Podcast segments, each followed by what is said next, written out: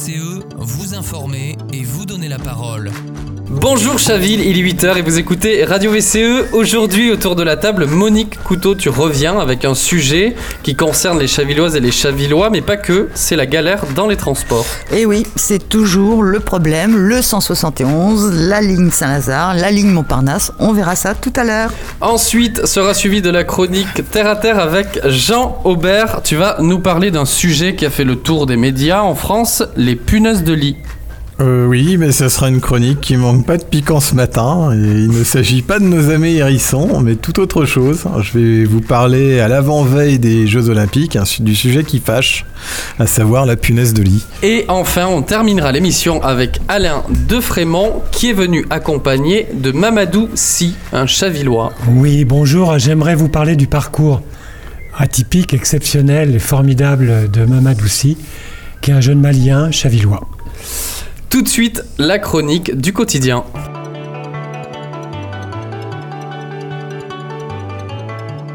Dossier du quotidien avec Monique Couteaux.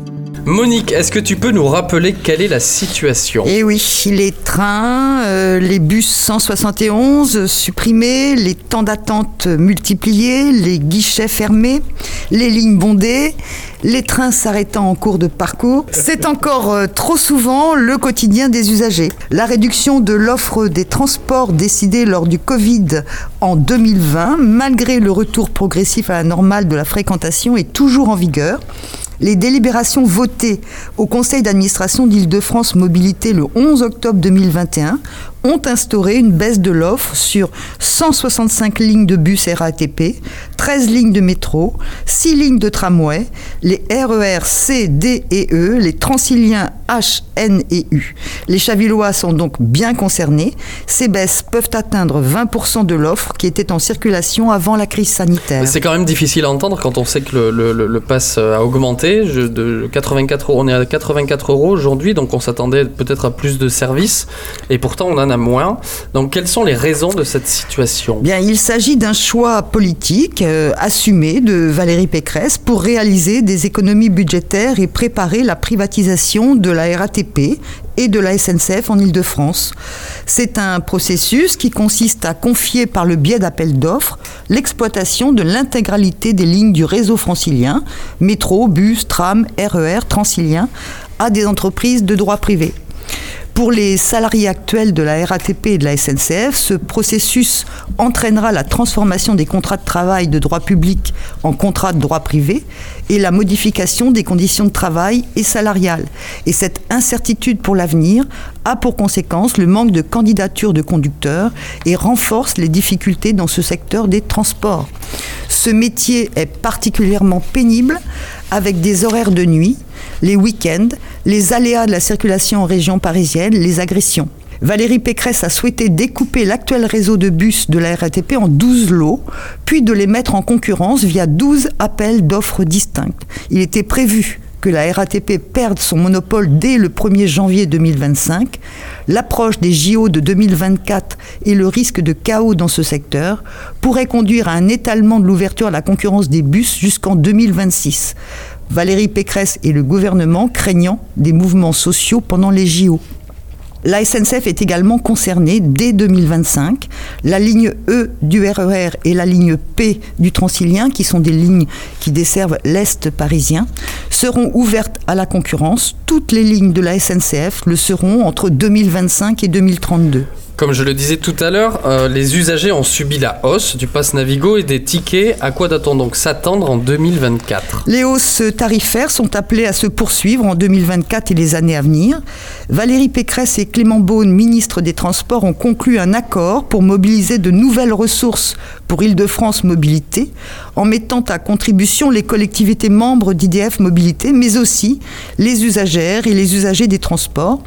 Le ministre des Transports, par courrier du dix-sept juillet deux mille vingt-trois, confirmait que les nouvelles recettes fiscales allouées à I D F Mobilité représenteraient cinquante-deux pour cent de ses besoins, ce qui implique que quarante-huit pour cent reposeront sur un nouvel effort des collectivités et sur une hausse tarifaire comprise entre deux virgule huit et quatre pour cent en deux mille vingt-quatre pour les usagers.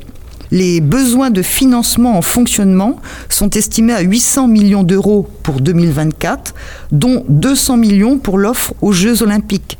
Faire reposer sur les usagers et les collectivités la mobilisation de centaines de millions d'euros est irresponsable dans le contexte inflationniste et d'augmentation de la précarité et de la pauvreté.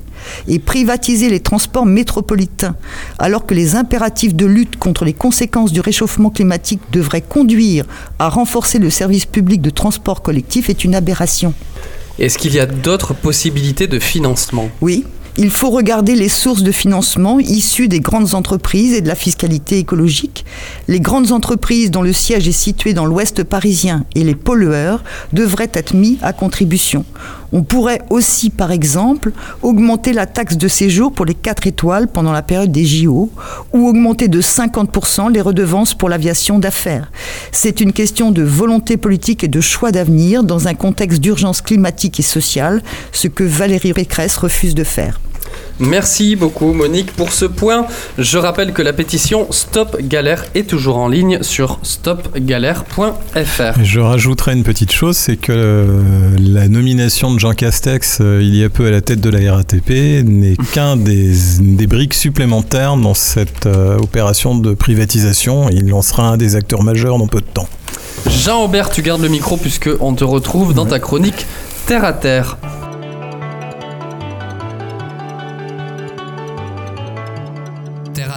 Avec Jean-Aubert Dufaux. Les punaises de lit, un insecte minuscule que l'on avait presque oublié, fait un retour fracassant au point d'occuper la scène médiatico-politique. Selon notre ministre des Transports, Clément Beaune, on y revient, il n'y aurait pas de recrudescence de punaises de lit dans les transports qui pourrait être un des principaux vecteurs de dissémination de l'espèce. Alors moi, j'ai pas d'avis euh, au sujet de la recrudescence de ces petites bestioles, mais à la vue du nombre impressionnant de victimes de piqûres sur Paris ces dernières semaines, ces derniers mois, je doute fort que Clément Beaune sache vraiment euh, ce à quoi les Parisiens sont confrontés. Et c'est une véritable plaie, ces petits insectes. Alors il y a aussi la députée L F I, Mathilde Panot, a été jusqu'à brandir une fiole remplie de punaises de lit à l'Assemblée nationale devant nos députés il y a quelques jours, faisant sensation et prêtant à critique. Alors je pense que cette intervention, elle illustre parfaitement le fait que la punaise de lit a réussi le tour de force de s'immiscer dans la vie politique après s'être immiscée dans la vie de nombreux de nos concitoyens. Alors en invitant ces petits acariens dans l'hémicycle, elle a selon moi contribué à faire une piqûre de rappel sur les inégalités sociales qui sont aussi exacerbées par la présence de ces parasites qui se complaisent dans l'insalubrité liée souvent à la pauvreté qui touche des millions de Français. En tout cas, lorsqu'elle prend possession d'un lieu après y avoir été importée, il n'y a plus alors de distinction sociale. Ce redoutable insecte piqueur s'attaque à tout sans exception. Cependant, alors la, la présence de ces insectes en grand nombre est sans doute un signe à la fois de davantage de précarité en région parisienne et surtout de la disparition de leurs prédateurs naturels. Alors c'est-à-dire quels sont les, les prédateurs potentiels de cet insecte ? Alors, mis à part euh, les fumigènes. Oui, il y en a un qui est redoutable. Il s'agit de la Scutigère véloce. Alors, c'est un myriapode. Alors, les myriapodes, c'est la famille des mille pattes, qui se déplace à la tombée de la nuit en quête de petits insectes sous les lits. Alors, euh, elle chasse à la vue et se lance à la poursuite de la punaise, se déplaçant aussi bien à la verticale qu'à l'horizontale, grâce à la disposition particulière des dizaines de paires de pattes. C'est génial, ça. Eh oui. J'aimerais bien, moi, avoir... Ah, on, en voit encore, euh, on en voit encore à la campagne. Hein. C'est peut-être pour ça qu'ils ont moins de punaises de lit, du reste. Alors, le second insecte prédateur des punaises de lit, c'est la blatte commune, à ah, savoir le génial. Cafard. Alors là... on est mal barré. Oui. Il y aura peut-être un prédateur au cafard. Enfin, il faut... Eh oui, un écosystème. Mais dans ces deux cas, les traitements préventifs ont eu raison de la plupart des insectes rampants dans les collectivités, excepté la punaise de lit. Celle-ci, en fait, elle fait preuve d'une grande capacité d'adaptation au traitement et à développer des résistances. Donc, euh, désormais, elle peut pulluler sans redouter les mauvaises rencontres au pied du lit. Alors, de plus, moi, je vous conseille euh, désormais d'éloigner les enfants du poste, hein, car euh, la punaise du lit aurait, d'après des études scientifiques publiées par le professeur Caraillon, une sexualité totalement débridée. Alors, alors qu'est-ce que tu veux dire par là? Parce que c'est pas très clair là, ton histoire. C'est ambigu. T'es obligé de nous éclaircir. Oui, alors les punaises de lit, en plus de nous piquer, sautent littéralement sur tout ce qui bouge afin de copuler. Alors elles pratiquent la copulation intensive, le priapisme, la sexualité avec d'autres insectes, et à cela s'ajoutent des organes génitaux particuliers. Alors en effet, les femelles naissent parfois avec des vagins secondaires sur la tête, sur le dos et un peu n'importe où. Donc euh, les mâles sont pourvus d'un pénis perforateur qui peut hélas faire beaucoup de dégâts. Un autre fait avéré est qu'à proportion humaine égale, une punaise mâle produirait à chaque éjaculation trente litres de sperme. Alors je vous raconte pas le raz-de-marée. Alors, et puis la sexualité débridée de la bête, nous n'aurions plus qu'à bien nous cacher. Mais malgré tout, ces choses terribles, j'ai remonté jusqu'à cette information. Alors, une entreprise française a décroché deux médailles au concours Lépine en deux mille vingt et un et en deux mille vingt-deux pour son dispositif anti-punaise de lit qui se vise sur les quatre pieds du sommier. Alors, euh, je ne voudrais pas faire de publicité ici pour le système, mais si l'État subventionnait le développement de, de ce système à une plus grande échelle plutôt que de financer des opérations de chasse euh, hors saison mmh. et l'exploitation massive de nos forêts ainsi que les méga-bassines, la santé des les plus démunis irait déjà peut-être un peu mieux. Alors, attends, ça veut dire que les punaises de lit ne, de, de, grimpent sur le matelas que par les pieds de, de, du lit, c'est ça? Enfin, c'est ce que j'imagine. Non, non, mais elles vont être, euh, elles sont attirées par, euh, par ce piège. Hein. D'accord. En fait, c'est une forme de piège un peu euh, le, le, qui diffuse une phéromone, euh, ah, une hormone d'accord. sexuelle. Et euh, bon, vu la sexualité des punaises, euh, elle se jette sur les pieds de lit. Donc, voilà. Elles prennent leurs pieds, quoi. Exactement. Alors, euh, moi, je, je, je tiens du reste à rappeler que, à nos ministres du logement et de la santé que de mettre en place des solutions de lutte pérenne contre cet insecte, elles ne doivent pas non plus faire oublier que le premier rôle de l'État de droit hein, est d'offrir à tout citoyen le nécessaire afin de vivre dans des conditions de logement décentes et salubres. Eh bien merci beaucoup, je vous trouverai entre autres dans la description le lien présentant le fameux piège à punaises. C'est quoi le piège à punaises? C'est, c'est ce dont on parlait, les pieds, euh, c'est ça euh, du concours Lépine? Oui. Qui pourrait bientôt devenir notre allié le plus précieux dans la lutte contre ce désagrément. Alain Defrémont, il y a Mamadou Sy qui vient de s'installer euh, à nos côtés, c'est à toi.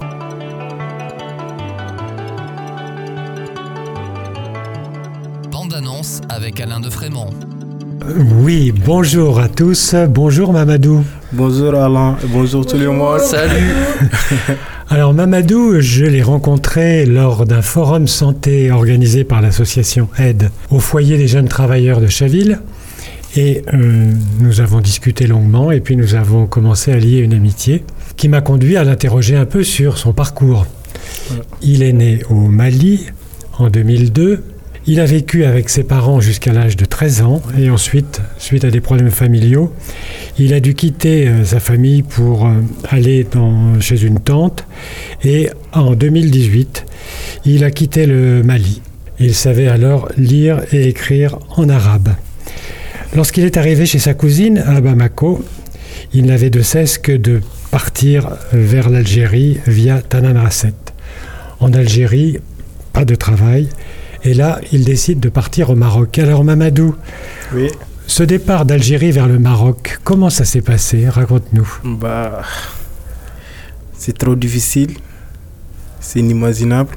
C'est quelque chose que j'ai traversé, même moi, ça me dépasse souvent. C'est quelque chose qui, une fois qu'on a commencé, on ne peut plus retourner. Oui. C'était trop difficile. Tu es parti dans le coffre d'une voiture, c'est ouais, ça? Oui, c'était, euh, c'était difficile. Avec trois personnes dans avec le coffre? Avec trois personnes dans le coffre d'une voiture oui. pour traverser les frontières. On ça a duré combien de temps, le On ne sait pas, c'est quand. Bah, à peu près À peu près quatre heures ou cinq heures. On oui. est dedans, on ne sait pas à quelle heure on va sortir. Mm. Et la voiture roule vite, souvent ça s'arrête. On avait peur et on n'avait pas de soin. Et arrivé au Maroc, donc tu vas vivre euh, dans la forêt. Ouais, arrivé au Maroc, bah, dans la ville déjà c'est compliqué, on n'a pas l'argent, on ne peut pas louer le logement et on vivait dans les forêts de Nadorville. Bah, c'était quelque chose qui est trop difficile parce que c'est un endroit qui est interdit de, de, se, de rester là-bas, de se loger. On mmh. n'avait pas le droit de rester là-bas. Mais nous, vu qu'on n'avait nulle part à aller, bah, on vivait là-bas. Bah, chaque matin, il y a des policiers marocains qui viennent, ils nous tapent. On les appelle Bumboula. Quand ils viennent un matin, cinq heures du matin, tu es obligé de réveiller, d'aller au, au sommet des montagnes pour qu'on ne t'attrape pas. Si on t'attrape, soit il t'envoie à la frontière avec l'Algérie, soit il t'envoie à ton pays d'origine. Ça dépend de, de, ça dépend de ta nationalité. Ça dépend. Si tu viens à, à côté de eh, Sénégal, Mali, bah, il t'envoie chez, il t'envoie chez toi direct. Mais si tu viens de Côte d'Ivoire, Ghana, Nigeria, bah, il peut t'envoyer dans les frontières mm. avec Maroc ou avec Mauritanie. Il te laisse dans le Sahara. Bah, ils vont prendre toutes tes affaires. Ils ne vont rien te laisser. Et là, tu n'avais pas de papier du tout. Rien du tout. Rien du tout. Donc démunis, pas d'argent, pas de papier. Pas de papier, pas de l'argent. Et c'était, c'était trop difficile. Et alors après, c'est la traversée de la Méditerranée ouais. à bord d'un Zodiac pour partir ouais. en Espagne. C'est ça. Alors raconte-nous un petit peu cette traversée. Bah, cette traversée, ça dépend de la personne. Si tu fais trop longtemps là-bas, tu vas avoir les connaissances avec les, les gens qui, fait, qui nous font traverser. Bah, ces gens, ils nous font traverser, même nous-mêmes, on ne sait pas comment. Mmh. On ne sait pas où, quand, ni comment. Mmh. On est là, on les attend. Bah, et ils travaillent avec les Arabes, ils louent les Sunjak, bah, chacun paye. Tu payes en dirham, après ils t'envoient en Europe. Mais c'est en Sunjak, c'est un bateau plastique qu'ils vont t'envoyer. Nous, on était cinquante-huit personnes dans les bateaux. Ouais. cinquante-huit personnes, c'était le six août ouais. deux mille dix-huit, hein, tu m'as dit. Ouais. Et alors, l'avantage de Mamadou, parmi ses cinquante-huit euh, congénères, c'est qu'il parlait le malien, le soninké, le kazunké, tu me dis ouais. si je me trompe, et l'arabe. Ouais. Donc, ça lui permettait de communiquer mmh, mmh, avec mmh. tous les, les passagers du bateau. Moi, quand j'étais là-bas, j'étais plus petit. Oui. Je parle beaucoup de langues. Tout le monde m'aimait. Les gens, il y avait un moment donné, ils ne veulent pas que je parte avec eux. Ils me disent non, toi tu restes. Je dis comment moi je reste? Vous voulez tous partir de me laisser ici? Moi je pleure. Parce que je pense que l'autre côté, l'autre côté de la mer en Europe, oui. c'est, c'est quelque chose. Une fois arrivé, je vais oublier tous mes soucis, je peux devenir quelqu'un, je peux aller à l'école, je peux faire euh, tout ce que je veux dans les jeux de foot, d'avoir de bons amis. Bon, moi, j'étais pressé de partir. Je ne voudrais pas qu'ils me laissent. Parce que chaque fois, les gens, ils viennent, ils me trouvent là-bas. J'ai créé une amitié avec eux, ils m'aimaient. Après, ils partent. Il y a d'autres personnes ah, qui oui. viennent. Je fais une nouvelle connaissance avec eux. Bah, moi, j'ai dit, je ne suis pas là pour ça. Et là, tu arrives en Espagne, donc à Almeria. Ouais. Euh, tu débarques clandestinement mm-hmm. et là c'est la Croix-Rouge qui va ouais. te permettre un petit peu de te mettre le, le pied à l'étrier pour mm-hmm. t'hospitaliser à Almeria ouais. et puis ensuite donc c'est euh, une famille d'accueil mm-hmm. après le foyer mm-hmm. qui va permettre justement d'a, d'ajouter une autre langue à ton arc, si je puis dire, l'espagnol ouais. et euh, là l'Espagne c'est une vie euh... ouais, c'est une ville magnifique. Oui. Qui m'a accueilli, que je les remercie. Euh, ils nous ont ramassés au bout de deux jours sur la Méditerranée, qu'on pensait qu'on allait mourir. Ils nous ont donné une chance de vivre. Bon, arrivé là-bas, j'étais petit. Moi, je me retrouve à l'hôpital. J'ai fait au bout d'une semaine à l'hôpital parce qu'on a fait trois jours sans bien manger. On boit, on boit de l'eau de la mer, c'était trop difficile. Bon, ils nous ont envoyés à l'hôpital. Ils nous ont séparés avec des grands. Il y avait cinq mineurs ou six mineurs. Bon, nous, on est restés dans l'hôpital. Les grands, ils ont fait des tests. Euh, tests de, ouais. Ils ont fait des tests avec eux, bon, de parler avec eux. Bon, ils les ont placés, de demander d'asile avec eux. Bon, moi, je me retrouve avec une famille espagnole que je ne parle pas du tout espagnol. Je viens d'Afrique, je ne connais rien du tout, le monde d'Europe. Bah, ils nous ont... Et on était beaucoup, j'étais pas qu'un seul garçon, on était au moins six dans une famille d'accueil. Bon, il nous fait du cours d'espagnol, on marchait dans la rue, comment traverser les feux rouges, il nous fait apprendre la langue. Bon, c'était quelque chose qui, qui est bien. Et puis là, tu décides alors de, de partir pour la France. Ouais. Tu passes la frontière euh, sans, sans problème, sans contrôle, ouais. pour arriver à, à Bayonne. Et de là, tu as un autre ah. car, un autre car qui arrive à Bercy, mmh. jusqu'à la gare de Bercy. Et là, tu te retrouves complètement tout seul, ouais. sans avoir, sans argent, sans papier, sans, sans rien avoir à manger. Mmh, mmh. Et euh, le, la police qui t'approche te donne le réflexe que tu, dont tu parlais tout à l'heure au Maroc, c'est-à-dire que tu as peur instinctivement. Ouais, j'avais peur que les policiers vont me frapper parce que euh, je viens du Maroc. Ouais. Là-bas, les policiers, bon, je peux pas. Hey, les façons qu'ils nous traitent, euh, moi, j'avais peur. Qu'on mmh. me frappe ou on me va chez moi. Bah, arrivé en France, je suis arrivé avec deux personnes, deux amis à moi, on était trois. On a traversé tout, toute la France jusqu'à Paris en bis. On a pris au moins six bis pour arriver. Bah, une fois arrivé, les amis sont disparus. Oui. Parce qu'ils ne veulent pas que je les suive. Je ne sais mmh. pas pourquoi. Bah, je me suis retrouvé tout seul. Voilà, et, J'ai et fait au moins une semaine. Et tu, parles, à la gare. Et tu ne parles pas du tout le français. Rien du tout. Rien du tout. Bonjour, je te regarde. Je ne savais pas quoi répondre. Bah, j'avais même regretté pourquoi je suis venu en France. Voilà, tu m'as dit que tu regrettais de ne ouais, pas être resté en Espagne. Je dormais dehors mmh. en mois de septembre en France. Mmh. Connais perso- je ne connais personne. Je me suis dit que j'avais un logement en Espagne. Mmh. Pourquoi je suis venu ici mmh. Alors qu'avant que je vienne ici, je pensais que la France est un pays d'accueil. Ouais, c'est un pays d'accueil, c'est un pays qui, qui a colonisé mon pays mmh. d'avant. Bah, je pensais qu'arrivé ici, il n'y aura pas de, autant de galères. Alors, la, la Croix-Rouge est, est venue aussi à ton secours là, pour te donner des cours de français. Ouais. Il y a eu des logements dans un hôtel à Bobigny, ensuite à, à Saint-Denis, ouais. où tu as pu aller dans une école euh, pour, perfe- avec trois mois de cours pour perfectionner ta langue.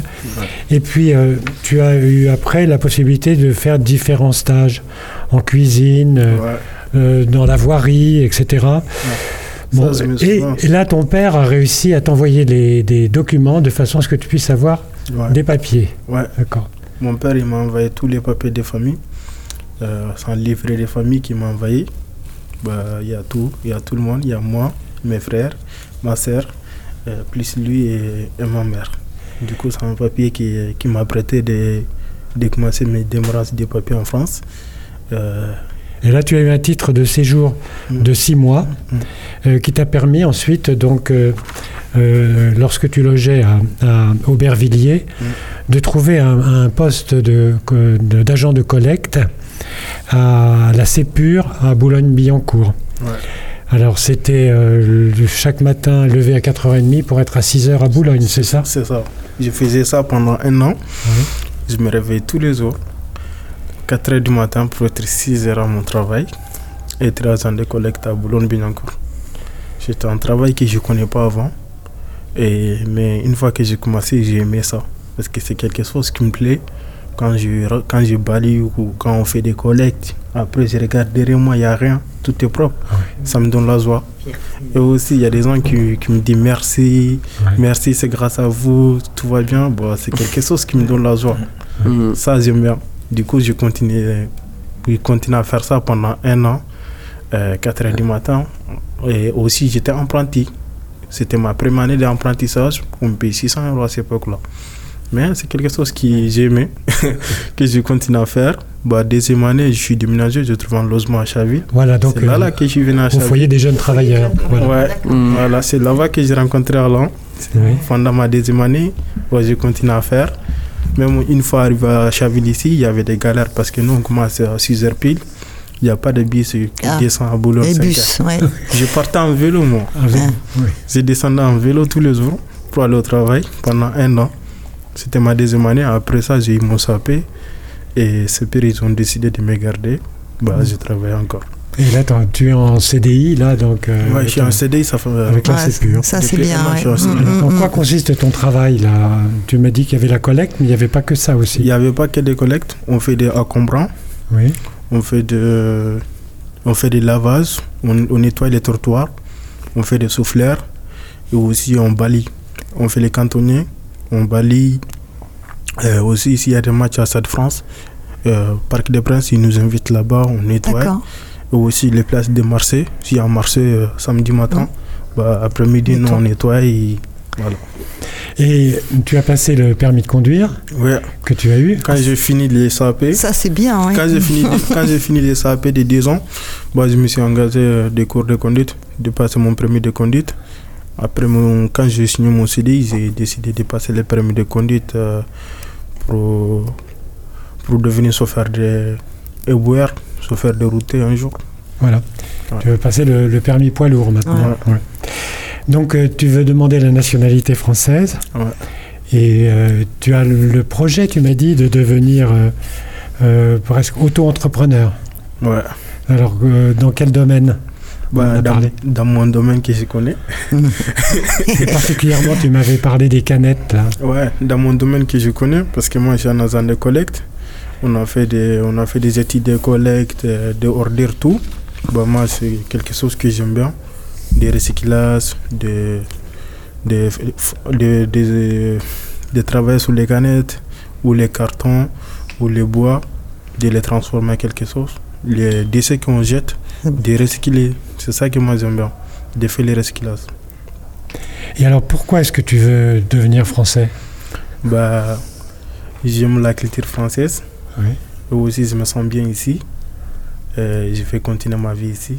D'accord. Du coup, je voudrais devenir français pour ça. Bah, merci est-ce, beaucoup, Mamadou. Est-ce que je peux te poser une question? Je voulais savoir à quel âge tu es parti de ton pays. seize ans et demi. Voilà. Et là, tu as quel âge? Tu l'as déjà dit peut-être? Là, je suis vingtaine. vingtaine. Ouais. Et, euh, et tes frères et sœurs sont plus petits que toi, plus grands? Bah, c'est compliqué un peu parce que j'ai un frère, mais on n'a pas la même mère. D'accord. On a la même père. D'accord. Il a un handicap. Okay. Euh, handicap physique euh, aussi. Il ne parle pas, il ne marche pas. Ouais. Et c'est trop difficile. C'est compliqué. Avec, euh, ouais. avec la maman et papa. Ouais. Et aussi, j'ai une petite sœur que j'adore. Et qui a quel âge ta petite sœur? euh, dix ans. Ah, oui. dix ans maintenant. Parce que quand je partais, elle était tout bébé. Ouais. Bon, mon frère Djadji, il peut avoir quinze ans ou seize ans. Ils doivent être fiers de toi, tes frères et sœurs, hein, oui. tes parents. Oui. Hein. Bon, ils peuvent aime. l'être. Hein. Oui, je les aime peux, beaucoup. Oui, oui. je les aime beaucoup parce Bien que ça sûr. fait huit ans. Je n'ai pas, oui. pas vu mes frères ni bah, mon père. Ouais. Depuis, depuis, depuis au Mali, on n'était ouais. pas habitants ensemble. Ouais. Moi, moi, j'étais à Bamako et ils étaient là. La dernière fois que je l'ai vu, c'était en deux mille quinze. Ouais, mais tu peux, tu peux être fier de toi, ouais. Mamadou. Et puis, je voulais vous dire simplement, Mamadou habite à Chaville, donc euh, rue des Blanchisseurs, et il est à la recherche d'un, d'un lave-linge. Si quelquefois un auditeur euh, l'entendait et qu'il pouvait le donner, ce serait une bonne nouvelle. Et puis, c'est un parcours exceptionnel. Et je comprends qu'en ce moment où, où on parle beaucoup d'immigration, ouais. ton parcours est exemplaire ouais. et mérite d'être souligné. Absolument. Merci beaucoup, Mamadou. Merci, merci, merci Alain Defrémont. Merci, Mamadou Sy, pour ce témoignage très touchant. Tu es le bienvenu, évidemment, ici à Radio V C E. Tu reviens quand tu veux. C'est la fin de cette émission. On se retrouve lundi prochain. Et tu peux même revenir faire de la musique. Euh, parce qu'on sait que tu es fait de la musique.